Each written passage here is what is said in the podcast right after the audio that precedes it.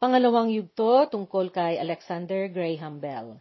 Mula noong kinikilala na na ang telepono ay disenyo at imbensyon ni Alexander doon sa eksibisyon sa Philadelphia, naging popular ito na kagamitan sa komunikasyon.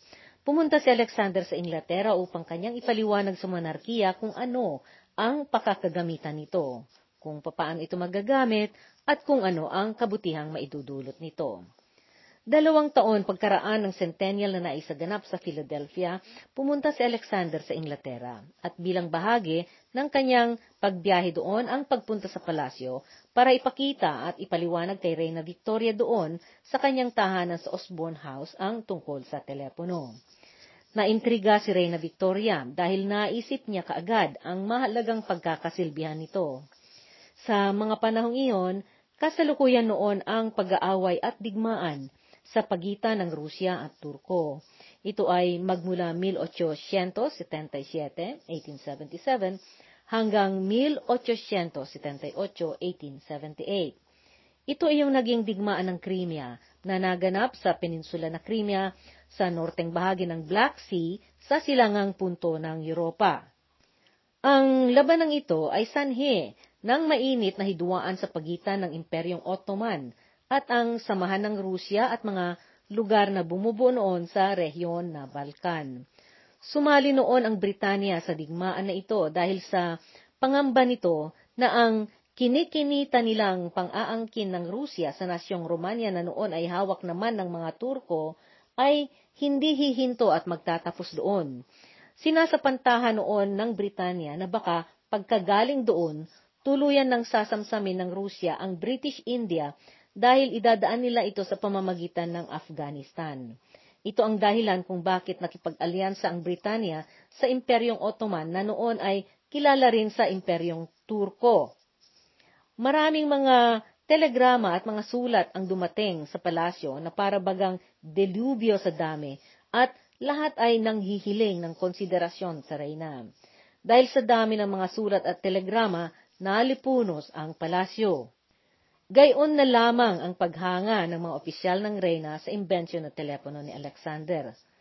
Noong umaga pagkatapos ng gabi na idinemonstrasyon ni Alexander ang aparato sa kanila, kaagad na sumulat kay Alexander si Major Bidoff na siyang tinatawag na Keeper of the Privy Purse at siya ang kumakatawan sa reyna.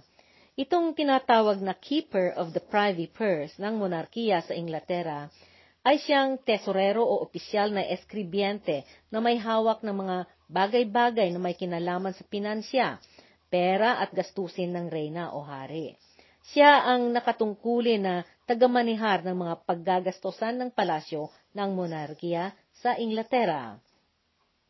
Ito ang nilalaman ng sulat na isulat mula Osborne, petsa ika-16 ng Enero, 1878. Mahal kong kabalyero, Umaasa ako na maliwanag ang iyong pagkakaalam kung gaano ang pasasalamat at pagkamangha ng Reyna sa naisaganap na eksibisyon ng telepono noong lunes ng gabi. Ninais ng kanyang kamahalan o Her Majesty na aking ipahayag ang kanyang pasasalamat sa iyo at sa mga ginagalang na mga kababaihan at mga ginoo na may kaugnayan sa iyo sa okasyon. Naisin ng mahal na reyna kung wala sanang sagabal na dahilan na bilhin ang dalawang instrumento na sa ngayon ay naririto pa, kasama ang mga linya at iba pang nakakabit. Marahil na sa iyong kagandahang loob ay ipaalam mo sa akin kung kanino nararapat ipadala ang kabayarang angkop. Iyong lingkod, mahal kong kabalyero, tapat na sumasa iyo, Thomas Bidoff. Kaagad naman noong sumagot si Alexander, ito ang nilalaman ng kanyang sulat. Mahal na kabalyero, Ikinararangal ko ang kasiyahang inihayag ng kanyang kamahalan, Her Majesty, at ng kanyang pagnanais na makaangkin ng isang Paris na telepono. Ang mga instrumento na kasalukuyan ay nasa Osborne ay iyong mga nalikha para lamang sa karaniwang gamit na pangkomersyo, at malaking kagalakan sa akin kung pagbibigyan ninyo akong mag-alok sa mahal na reyna ng isang Paris ng telepono na nasasadya lamang na gamitin ng kanyang kamahalan. Iyong lingkod, mahal niya kabalyero, buong galang na sumasa iyo, Alexander Graham Bell. Sa tanang buhay niya, laging ginagamit na Alexander iyong sistema ng kanyang ama na visible speech na nagpapalakas sa kalooban ni Mabel na magsalita, bagaman minsan-minsan itong nahihirapan. Inibig ng husto ni Alexander ang boses ni Mabel. Ang gustong-gusto niya noong pagmasdan ay ang mukha ni Mabel kapag nakikita niyang lumiliwanag dahil lumiliwanag ito kapag kita ni Mabel na nagugustuhan ni Alexander na pakinggan ang kanyang tinig. Ang tinatawag na visible speech ay sistema na gumagamit ng mga simbolo na phonetic na ginawa ng tatay niyang si Alexander Melville Bell. Itong sistema na ito ay binubuo ng mga simbolo na nagpapakita ng posisyon at paggalaw ng lalamunan, dila at labi habang naglilika at nagpapalabas ng huni ng salita.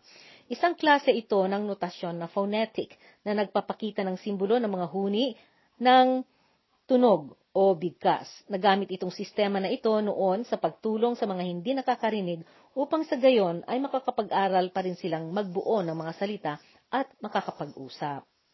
Sa puntong ito, mangyaring maipaalala na magkapareho ang unang pangalan ng mag-ama.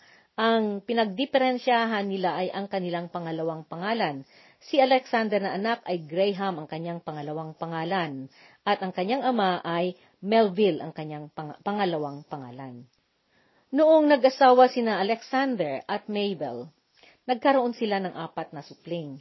Si Elsie ay naipanganak noong 1878, 1878 at nabuhay siya hanggang 1964, 1964. Si Marian ay naipanganak noong 1888, 80 at nabu- 1880 at nabuhay ito hanggang 1962, 1962.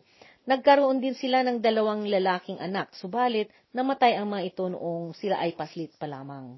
Hindi man nabanggit sa mga ibang sulat sa kasaysayan, subalit si Mabel ay isang naging mahalagang bahagi ng telepono na imbensyon ni Alexander. Sa likod ng isang larawan ng pamilya ni Mabel, may nakasulat doon noon at ang sabi ay, ang binibining naging sanhi ng pagkakaimbento ng telepono.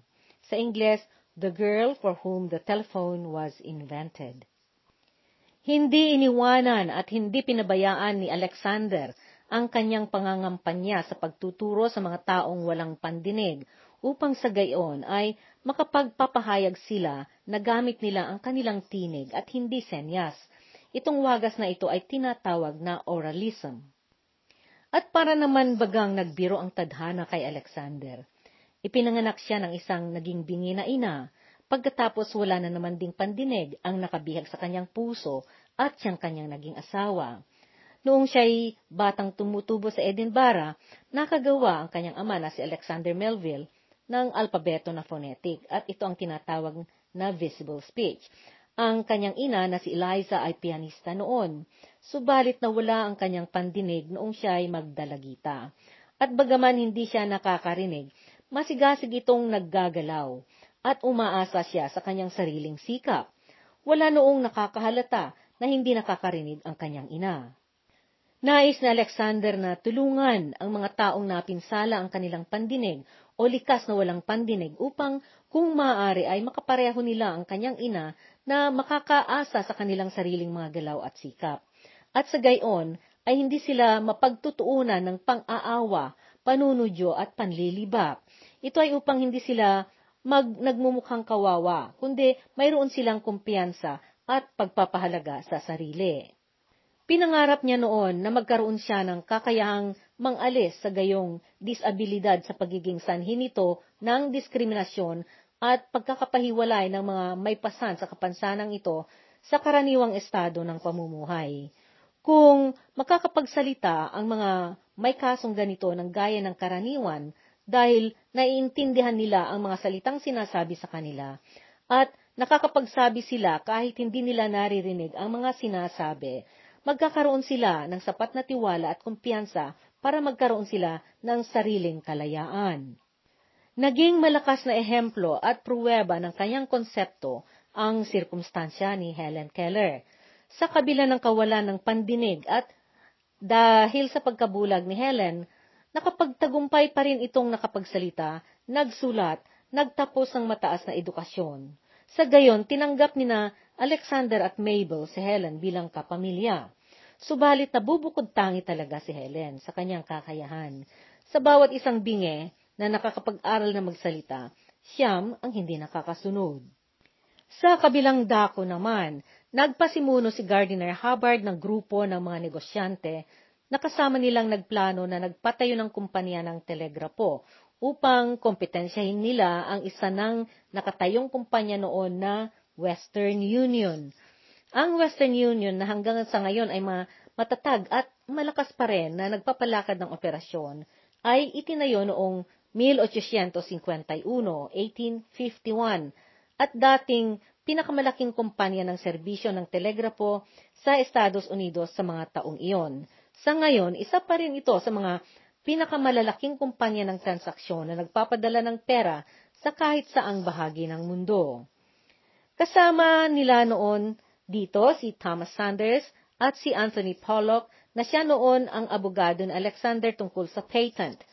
Kinontrata nila ang opisina ng kartero o post office upang ito ang magpadala ng telegrama sa mababang halaga. Bagaman naigawad na noon kay Alexander iyong patent, wala pa rin sa kanya ang instrumento na gamit na.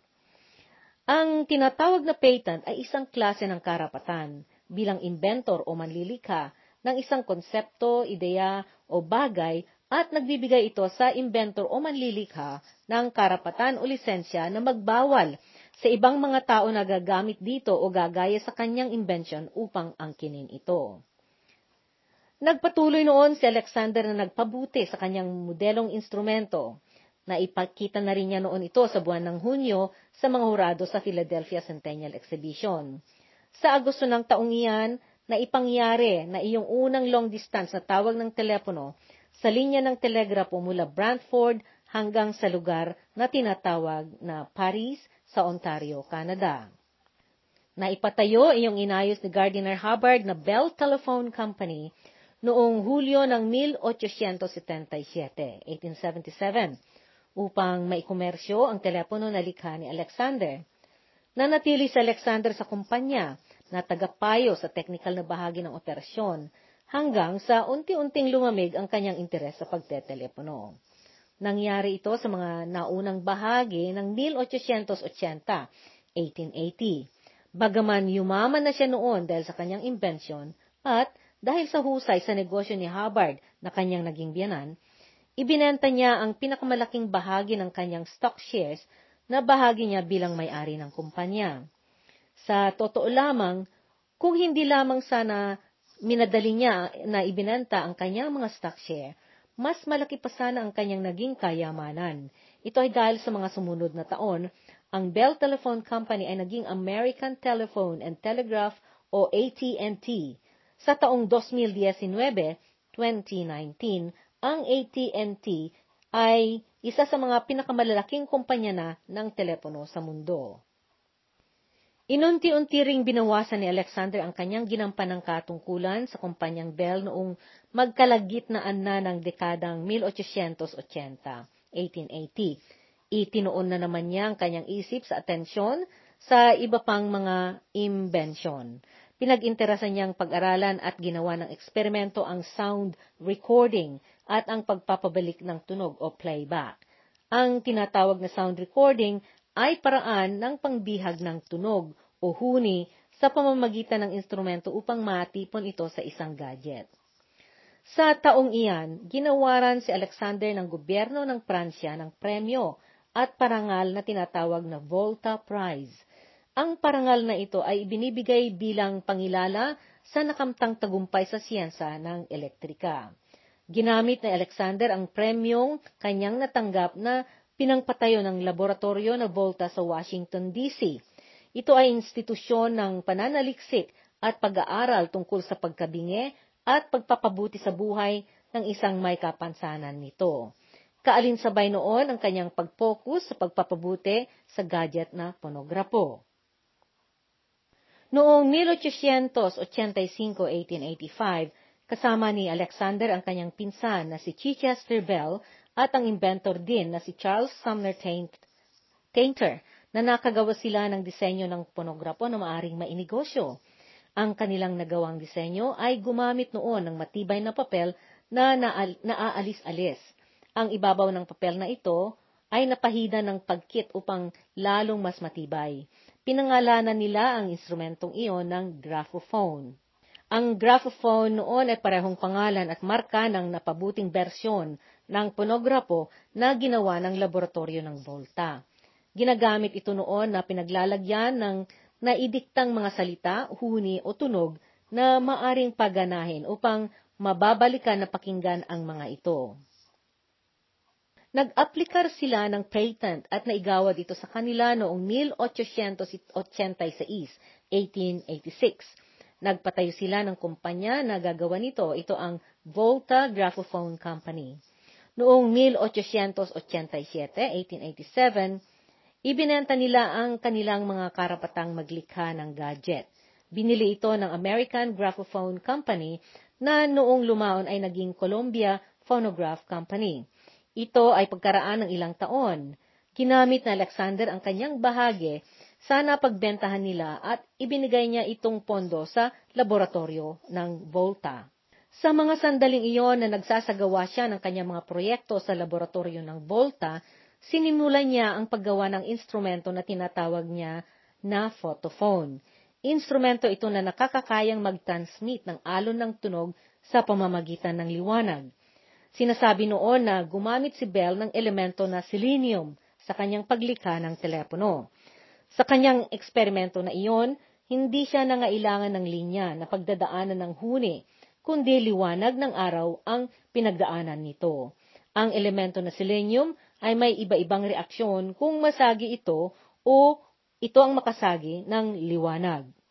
Bagaman hindi na inegosyo itong produkto na ito, nakadagdag ito ng tulong sa pananaliksik tungkol sa photovoltaic effect na naging mahalagang bagay sa mga sumunod na siglo. Ang pagkakalikha ng photophone ay siya ring nagsimula ng paggamit ng mga bagay na fiber optics.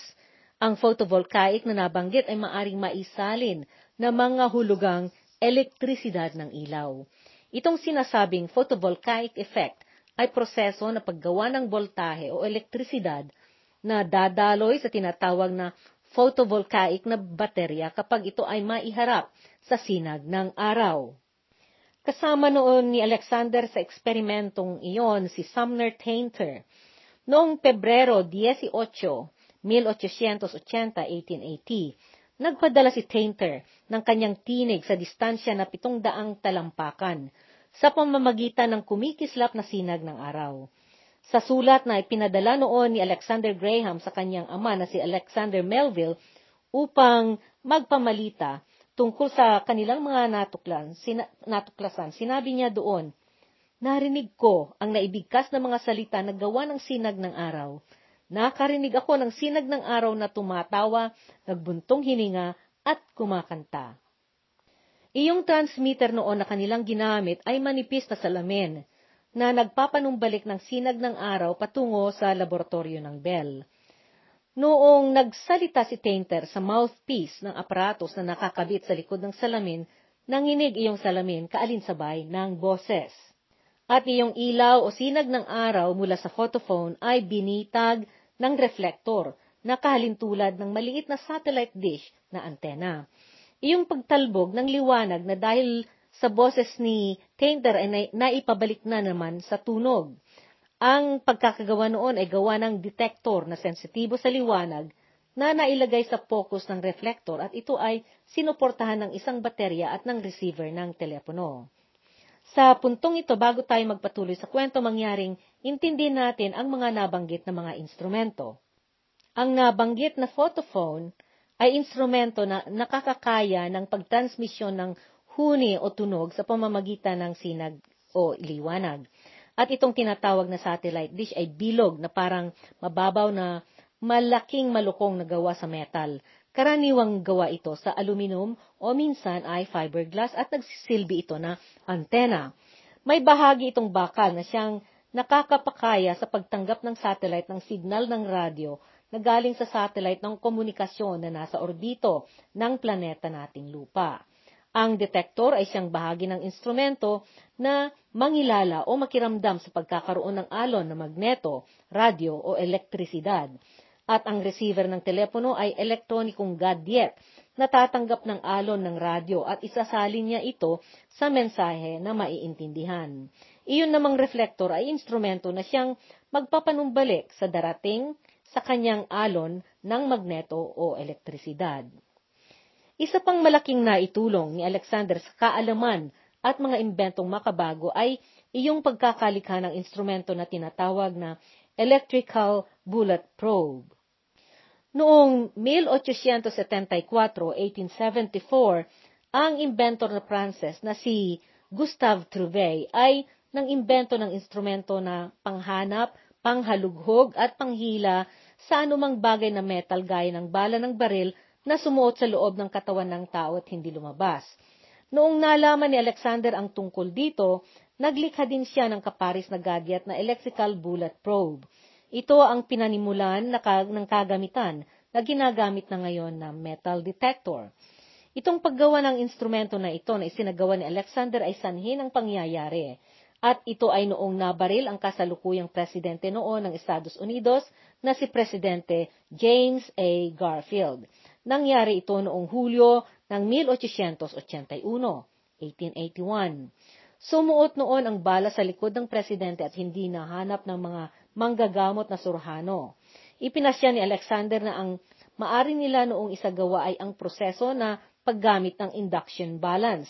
Ito ay gadget na ginawa niya na pinagresultahan ng kanyang pananaliksik ukol sa pang-aalis o pagpapawala ng mga elektrisidad na noon ay paminsan-minsang sumisingit sa linya ng telepono. Tumutunog noon itong gadget na ito kapag may mailapit dito na bakal o anumang bagay na gawa sa metal. Ginamit nila iyon sa presidente, subalit hindi sila nagtagumpay sa paggamit nito. Wala noong diferensya ng aparato sa ginamit. Subalit, iyong dating spring coil na metal sa katre na kinahihigaan ng pas-presidente ay siyang nagpalito sa instrumento. Ito ang dahilan kung bakit hindi nila nahanap ang nasabing bala sa loob ng katawan ng presidente. Sa Setyembre ng taong iyan, sumuko na ang katawan ng presidente at tuluyan na siyang namatay. Gayunman, nagtagumpay pa rin si Alexander na nagpakita ng kakayahan ng instrumento at naipaliwanag niya ang kahalagahan nito sa mga lupon ng mga manggagamot. Hindi naglaon ay ginamit na ng mga surhano ito. Dumating ang digmaan sa kanlurang bahagi ng mundo noong 1899, 1899 hanggang 1902, 1902 na panahon ng Boer War, ang digmaan na namagitan sa Britanya at mga puting Aprikano na tinatawag na Boer sa Timog Afrika.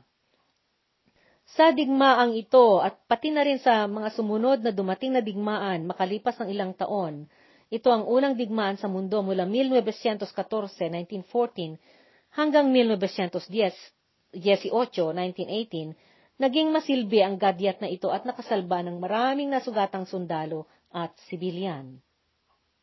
Noong Setyembre ng 1885, 1885, nagbakasyon ang mag-anakang Bell sa Nova Scotia sa Canada. Sa sumunod na taon, bumili ng lupa si Alexander sa malapit sa puok ng Badek sa isla ng Cape Breton. Nagpatuloy sila, nagpatayo sila doon ng, kanya, ng kanyang ari-ariang estado at pinangalanan niya ito ng Ben Braig. Sa salitang Gaelic o salita ng mga taong galing Scotia o Scotland, nangangahulugan ito ng dalisay na bundok.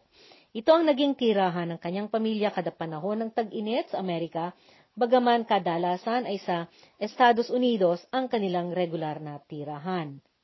Noong 1890, 1890, Nagkahilig naman si Alexander ng tungkol sa paglalakbay sa himpapawid.